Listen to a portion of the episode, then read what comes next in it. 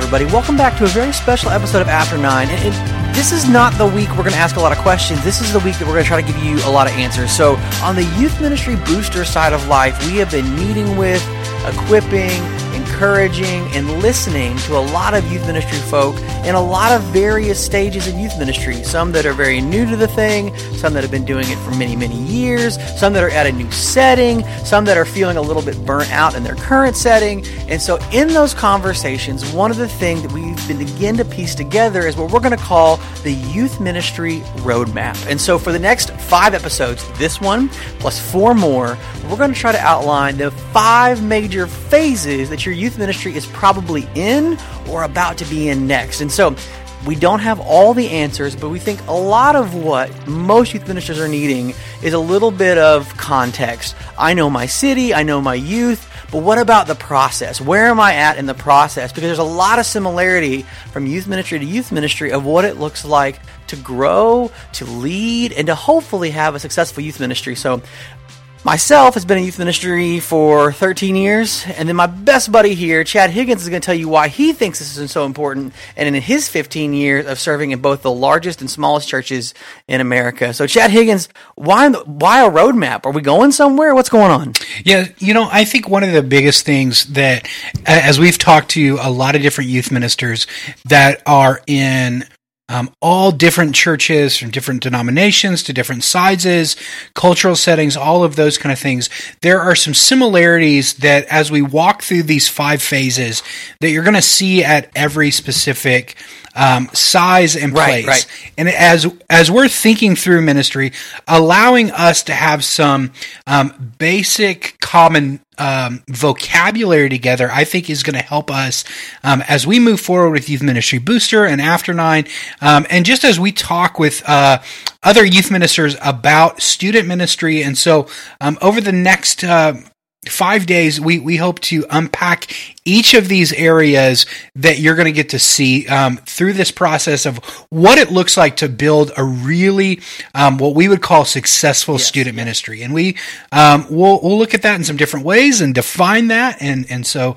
that's what we're going to get into over the next few days. And I'm very very excited. So the hope is success. And if you haven't tuned us off already, if you've ever asked the question, so I guess if there is an after nine question, Chad, it's this question: What do I do when I feel stuck? Because I think a lot of folks that we've talked to have felt like they've tried a lot of things or they've done a lot of things, but it hasn't felt like it's generated the kind of momentum or to like leap whatever that gap is. And so we hope that these five phases both identify where you're at and what it takes to get to the next phase again, it's going to be a little bit different for everybody, but I think there's a common language, a common vocabulary here that we want to really help share from ministry to ministry as you are encouraged in your youth ministry booster masterminds, uh, as you are having conversations and coaching calls with us. So for our booster members, both current and if you're listening, it's a chance to join. This is the chance for you to have some kind of shared understanding of where you're at, which is okay, and then where you want to be and what it might take. So Chad, off the top, here's the five, and then we're going to dive into number one in this episode, and then we'll get to two, three, four, five in the next couple days. So here's the five for the youth ministry roadmap. Phase number one, discover or discovery. This is the research and discernment phase. the R&D, if you will. If you're brand new to a place or you've been in a place long enough that you feel like you need to start over again, discovery phase, this phase, this first phase is for you. The second phase is the build phase. This is where we think a lot of youth pastors are living right now, and that is them trying to cobble together, build the ship as they sail. And so they're just trying to have a week to week program, figure out what curriculum, do I have enough volunteers? Are students going to help me out? Or are they just going to sit in the back and twiddle their thumbs? The build phase is literally trying to have a roof over your head, so to speak, for your ministry or to put the ship together as you're sailing. The third phase is develop. And develop is the phase in which you take what you've built and begin to refine piece by piece, not all at once, because you built it. And now we're going to define and develop key processes when it comes to volunteers, student leaderships, programming, parent ministry, yada, yada. Phase four is scale. And so when all the pieces are in place and they're all refined and we feel good about the processes, scale is when we begin to implement other layers of leadership and begin delegating away some of those important processes so we can begin to lead at a higher level. And then finally, the fifth phase is success or what we're going to dub succession or succeeding, which is not just I have a bunch of people involved in my ministry or I have a lot of great numbers to show off, but my ministry is healthy healthy, sustainable, viable, and if I left, it would still live. And so there you go. There's our five for the roadmap discover, build, develop, scale, and succeed.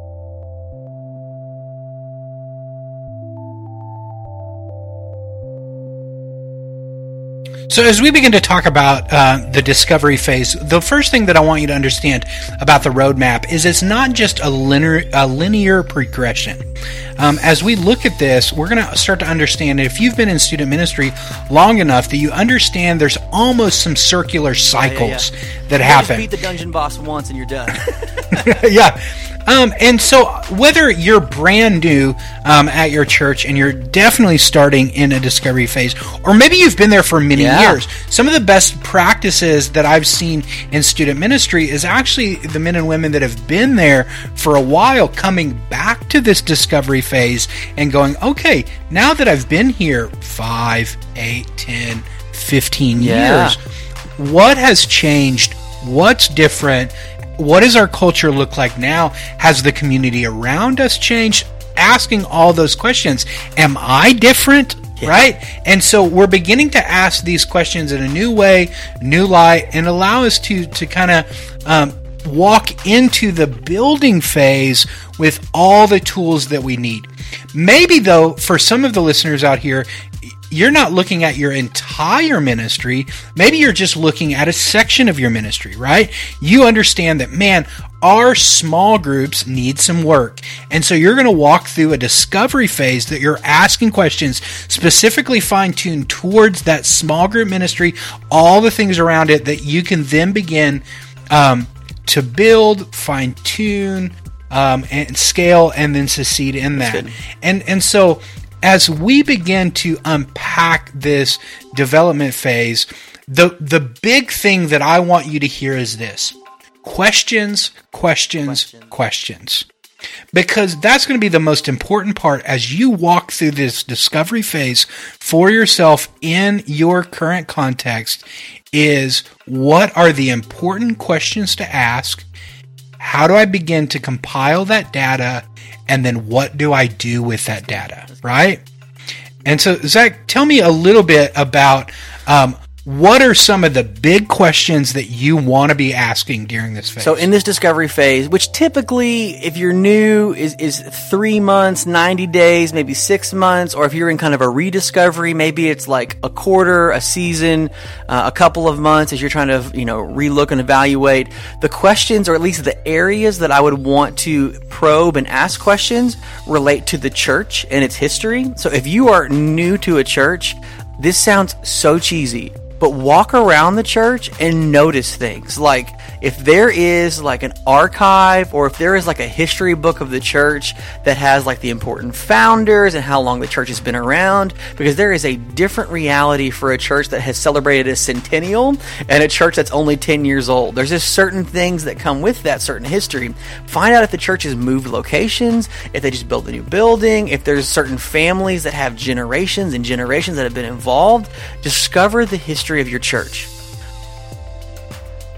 Zach, why are some of those questions on history important for student ministry? Because I think it is important too when you start asking the questions at what role has student ministry played in this church? And I think that's one of the things that we think student ministry just like pops up everywhere. But for some churches, student ministry is maybe the thing that's really new inside of an old church, or student ministry was the thing that really grew the church 20 years ago. And now it feels like it's the thing that's kind of dogging and we want it to be doing better. And so I think it's important to know kind of that broad history of the church church, know know if the church is like if you have paintings of the pastors of, of years past on the wall, that's a very important story. Or you go check the Bibles. If there is pew Bibles, number one, that's an important factor. Uh, check the translation of the pew Bible. Uh, if there's hymnals, if there's screens on the there's screens broadcasting, like all these little things that we're like, oh yeah, I know that, but no, no, take notes, start building out what are the things about this church and what they value. Because the more you see of it, the more they value it, and the more you need to be clued into how that's going to impact your youth ministry. Yeah. You know, I think for a lot of youth ministers that will come into a new place, we often have great ideas of where we want to lead yes. people and what that's going to look like. But I often think that we don't take enough time to ask this important question How do these people need to be led? And I think asking these questions of who they are and where they've been allows us to really construct and start to create a plan of action of how do I need to lead? How do I need to communicate? What's going to be the most effective? Who are the people that I need to get involved in this? Because if we don't do that well, we're going to find ourselves with so many problems that we're fighting with a great idea, yeah. right? And oftentimes we have we have this thought that man, if they just understand our great idea, right. they're going to jump on board. But we don't understand this very important thing that 10 years before you got there, this guy that was three youth ministers ago had a similar idea that wasn't near as good as what you want to do, right? Obviously, but he led it poorly. Mm-hmm. And so there's a lot of yeah. hurt, there's a lot of angst. And so when you step out and go, we need to do small groups and homes, and they go, whoa, and they start throwing the brakes on. The last time that happened, it almost killed our church. Yeah, and yeah, so now yeah. you're already stepping out there, leading and doing something, and you didn't know that there's already pain and hurt in the water. Yeah. And so asking these questions are vital and crucial. Well, and I think that leads to the questions. Uh, uh, who, who, do you ask the questions to? And so I, I, don't think you have to start wandering the halls and being like, "What do you believe in? What do you value?" I, I, think I think you can just do a simple check of. I mean, pews versus chairs tell you a lot of things, like uh, bulletin board size, right? Like if if the senior adults and the children's have giant bulletin boards and the youth ministry has a very small bulletin board um, that doesn't tell you everything but it tells you something at least how you know life has been in the youth ministry in the last year couple years or so. So who do you ask these questions to? These are the two group of people that i think are really important. So the first group is the staff. You need to discover the staff culture and ask questions of the staff. The second is the stakeholders, the people that are directly invested in your youth ministry. So for staff culture, whether you just got hired or about to be hired or been there for a while, you have got to sit down and have a coffee, a lunch, or a meal with whoever the senior leader or leadership is and just ask them questions about the church. Don't have answers. Maybe you got interviewed and you got grilled. You set up an interview and you ask questions. Hey, how long have you been here? What have you noticed? What do you love about this place? What's one thing that you think is exciting about this place? What's one thing that you think hasn't worked really well? Maybe we should avoid. Um, what is what is the the Sunday morning kind of crowd like? What what do people seem to be really excited about? And I think understanding both what the staff values because these people you're going to be working with, even if the staff is a senior pastor, a secretary, in you, there is still a culture and there are still things that are valued based on the the day to day basis in in the office or or on Sundays. And so you need to be asking the senior leader or senior leadership, however your church is structured in that way, the questions of at what level do you feel responsible for change? At what level do you feel change has been implemented well? Uh, what, what do you think is the best thing that we've got going on? Like these are the questions you need to be asking and don't offer opinions. Just listen and take notes. You know, one of the big things when we're talking about staff and stakeholders uh, in our church, and, and, Zach will explain stakeholders a little bit uh, more going forward. One of the big questions that I would really encourage you to be asking is based around expectation. Yes what are the expectations that your your senior pastor has? What are the expectations from your children's minister? What are the expectations of stakeholders, your parents, your leadership students, these kind of things? And when we start to have this idea of what successful student ministry looks like in their eyes, then we start to get a better view of um, where we need to kind of center ourselves as we lead these people. Because here's the truth.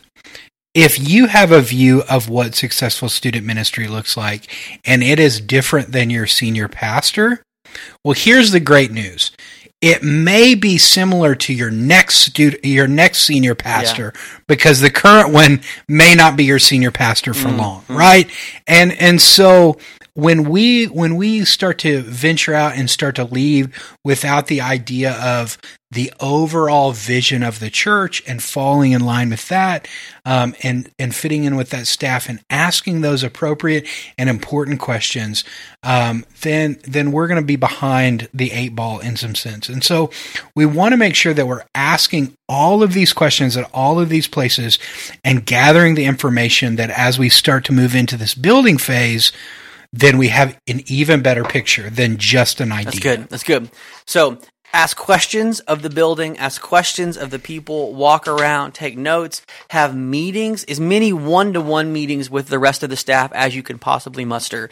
If there's other people that are children's ministry staff or departmental staff, or if there's other age graded staff, ask them questions. Go down, down the hallways and ask the custodial staff or the support staff, what do you love about this church? You work here too. What do you love about this place? What's great? Because it'd be great to hear their point of view, their viewpoint on what makes this church great and why it's is, is it worth showing up every week? Okay, here's the third category. We'll kind of lay out the umbrella and then we'll kind of go through each one.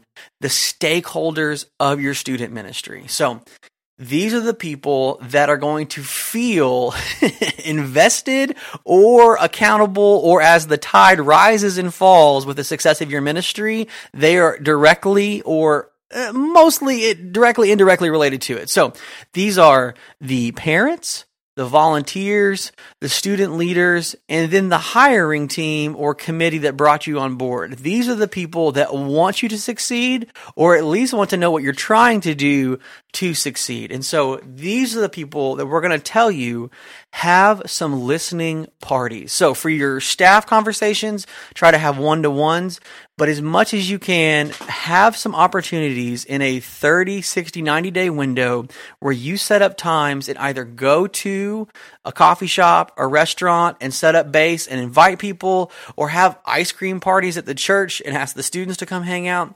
But you need to hear what the expectations of the parents, the current volunteers, and a lot of the key students are for what student ministry should look like, and then also what they value as successful because if you're walking into an environment, a church context that has a student ministry that was existing at some level before you, they already have some notion, some idea, some concept of what success looks like. And if it doesn't look like yours, you are in for a short trip. Because if they want you to be at every school lunch and every football game, and you just want to plan the next great event or mission trip, those two ships are going to pass in the night and it's going to be a rough go. So listen in to what the parents want from the youth pastor. Listen in to what the volunteers are craving from you in leadership and hear what the students say and what they value. I get it. You don't want to do the lock in that they've always done for the last four years but hear them talk about the way in which they love having weekend time together outside of Sunday. Hear them talk about their passion for missions. Hear parents talk about you putting together resources for them because they feel under resourced and knowing what to say to their teenagers. Hear your small group leaders and volunteers say, I don't know how to lead a group well. Can you show me how to do that? Can you model that for me? You don't have to answer all those questions right now, but those need to be on a list somewhere at your desk or office because those are your objectives. It's not just about you bringing your philosophy of ministry, but it is about adapting what you see as valuable in light of their expectations because you, what you value and what they value and an appropriate level of expectation is the one of, of the one of the big things that um, I think is really important during this process as we're asking questions from our students, our parents, our stakeholders in our church. I think it's really easy for us as ministers to hear some of their responses and to immediately want to like correct, right? Like, oh no, no, no, that's not what right, successful right. student ministry is. Let me tell you what successful student yeah, ministry yeah. is. And then we start to lay out, right, you know, a vision, mission, strategy. I think it's important as you're walking through this phase that you're discerning enough to know right now I'm asking questions and I'm listening. Because when we start to move into the building um, phase, then then we start moving the ship somewhere. I almost want you to think about the process like this during the development phase. You are about to run a race with all of these people. You can either be the guy that's 30 yards in front of them going, Hey, you idiots shouldn't start over there. You should be over here, right? Right. Or we can be the leader that goes, okay, let me figure out where you're at. Okay, okay, you're right here. I'm now going to come stand myself right beside you. Then I'm going to point way down the road. Hey, that's that's where we want to get. Yeah. Will you run with me? And then we start to get to move the people. Instead of just telling them, oh, you, shouldn't be doing it like this anymore. Oh, we're not doing it this way. We're doing it this way now. Right. During this during this phase, we are asking questions. We're learning from them. We're figuring out where they're at and why they're there. And so as you start to ask those questions, think through that of what have these people already walked through? What would maybe excite them that maybe they've never seen before? Right? There may some, be some things in, um, you know, your back pocket that didn't work at the old place, but for whatever reason, this new place with the new culture man, it's a hit there, right? Because it's different people. And so, and we're not going to know that until we ask those questions, figure out who they are, figure out the things that they're excited about. We mentioned at the top, you should also bring on the hiring or committee team that brought you in to this process. Here's how you do that. After you've been hired, after you've been brought in, or maybe you go back to some of those key folks if you're rediscovering this uh, as, as someone who's been there for a while invite them to pray for you and hold you accountable to ask sharp questions. If they are responsible for bringing you in, you better believe they want you to do a good job. if they were put on a team of five, seven, or nine people to bring in the next great youth minister for this church, they want you to succeed. Ask them for help, ask them for prayer. They are your prayer warriors and your prayer support team. Keep send them uh, for those first you know 30 60 90 days send them a weekly email of here's what i met. Here's what i've heard. You know pray for this. And maybe they can offer some course correction of like oh yeah like she's a great one to listen to or no that's right. That's absolutely right. Have them help hone and refine the things that you're hearing so that you can ask this question of them and other key people what do i need to know that i don't know what is it about this church that i don't know that i need to know because everything about this phase is for you to research and then discern. And then once we've done that, we can begin to design and move into the next building phase. So, questions, questions, questions. The final group that I would that I would suggest that you ask questions about is this: the community around your church, the schools, um, just the, the neighborhood that's around you, and asking, okay, who are these people? What are they about? What are they excited about? Is your town a soccer town or a football town? Maybe they enjoy baseball. Are is there a, a heavy, you know, speech, debate, arts culture in in the high school? Right? Do you know these kind of things? Who are the students that you're trying to reach? Are you more of a suburban town? Are you inner city? Are you a rural environment? All of these kind of things are going to play into that building phase. And so knowing as much of that as you can is absolutely going to help you. So when you sit down with your students, ask those questions, not just about them in the room, but their friends, the people in their halls, right? You want to get a good perspective of the community that God has placed you into. And so then when you begin this next phase, you have the information that you need to begin to structure and build a platform that reaches and engages not just the few that are in your seats, but those that are in your community. All right. That's phase one discover. What does it mean to discover or rediscover as we journey through this roadmap? We'll catch you back for the next one as we learn what it looks like to design and build a successful youth ministry.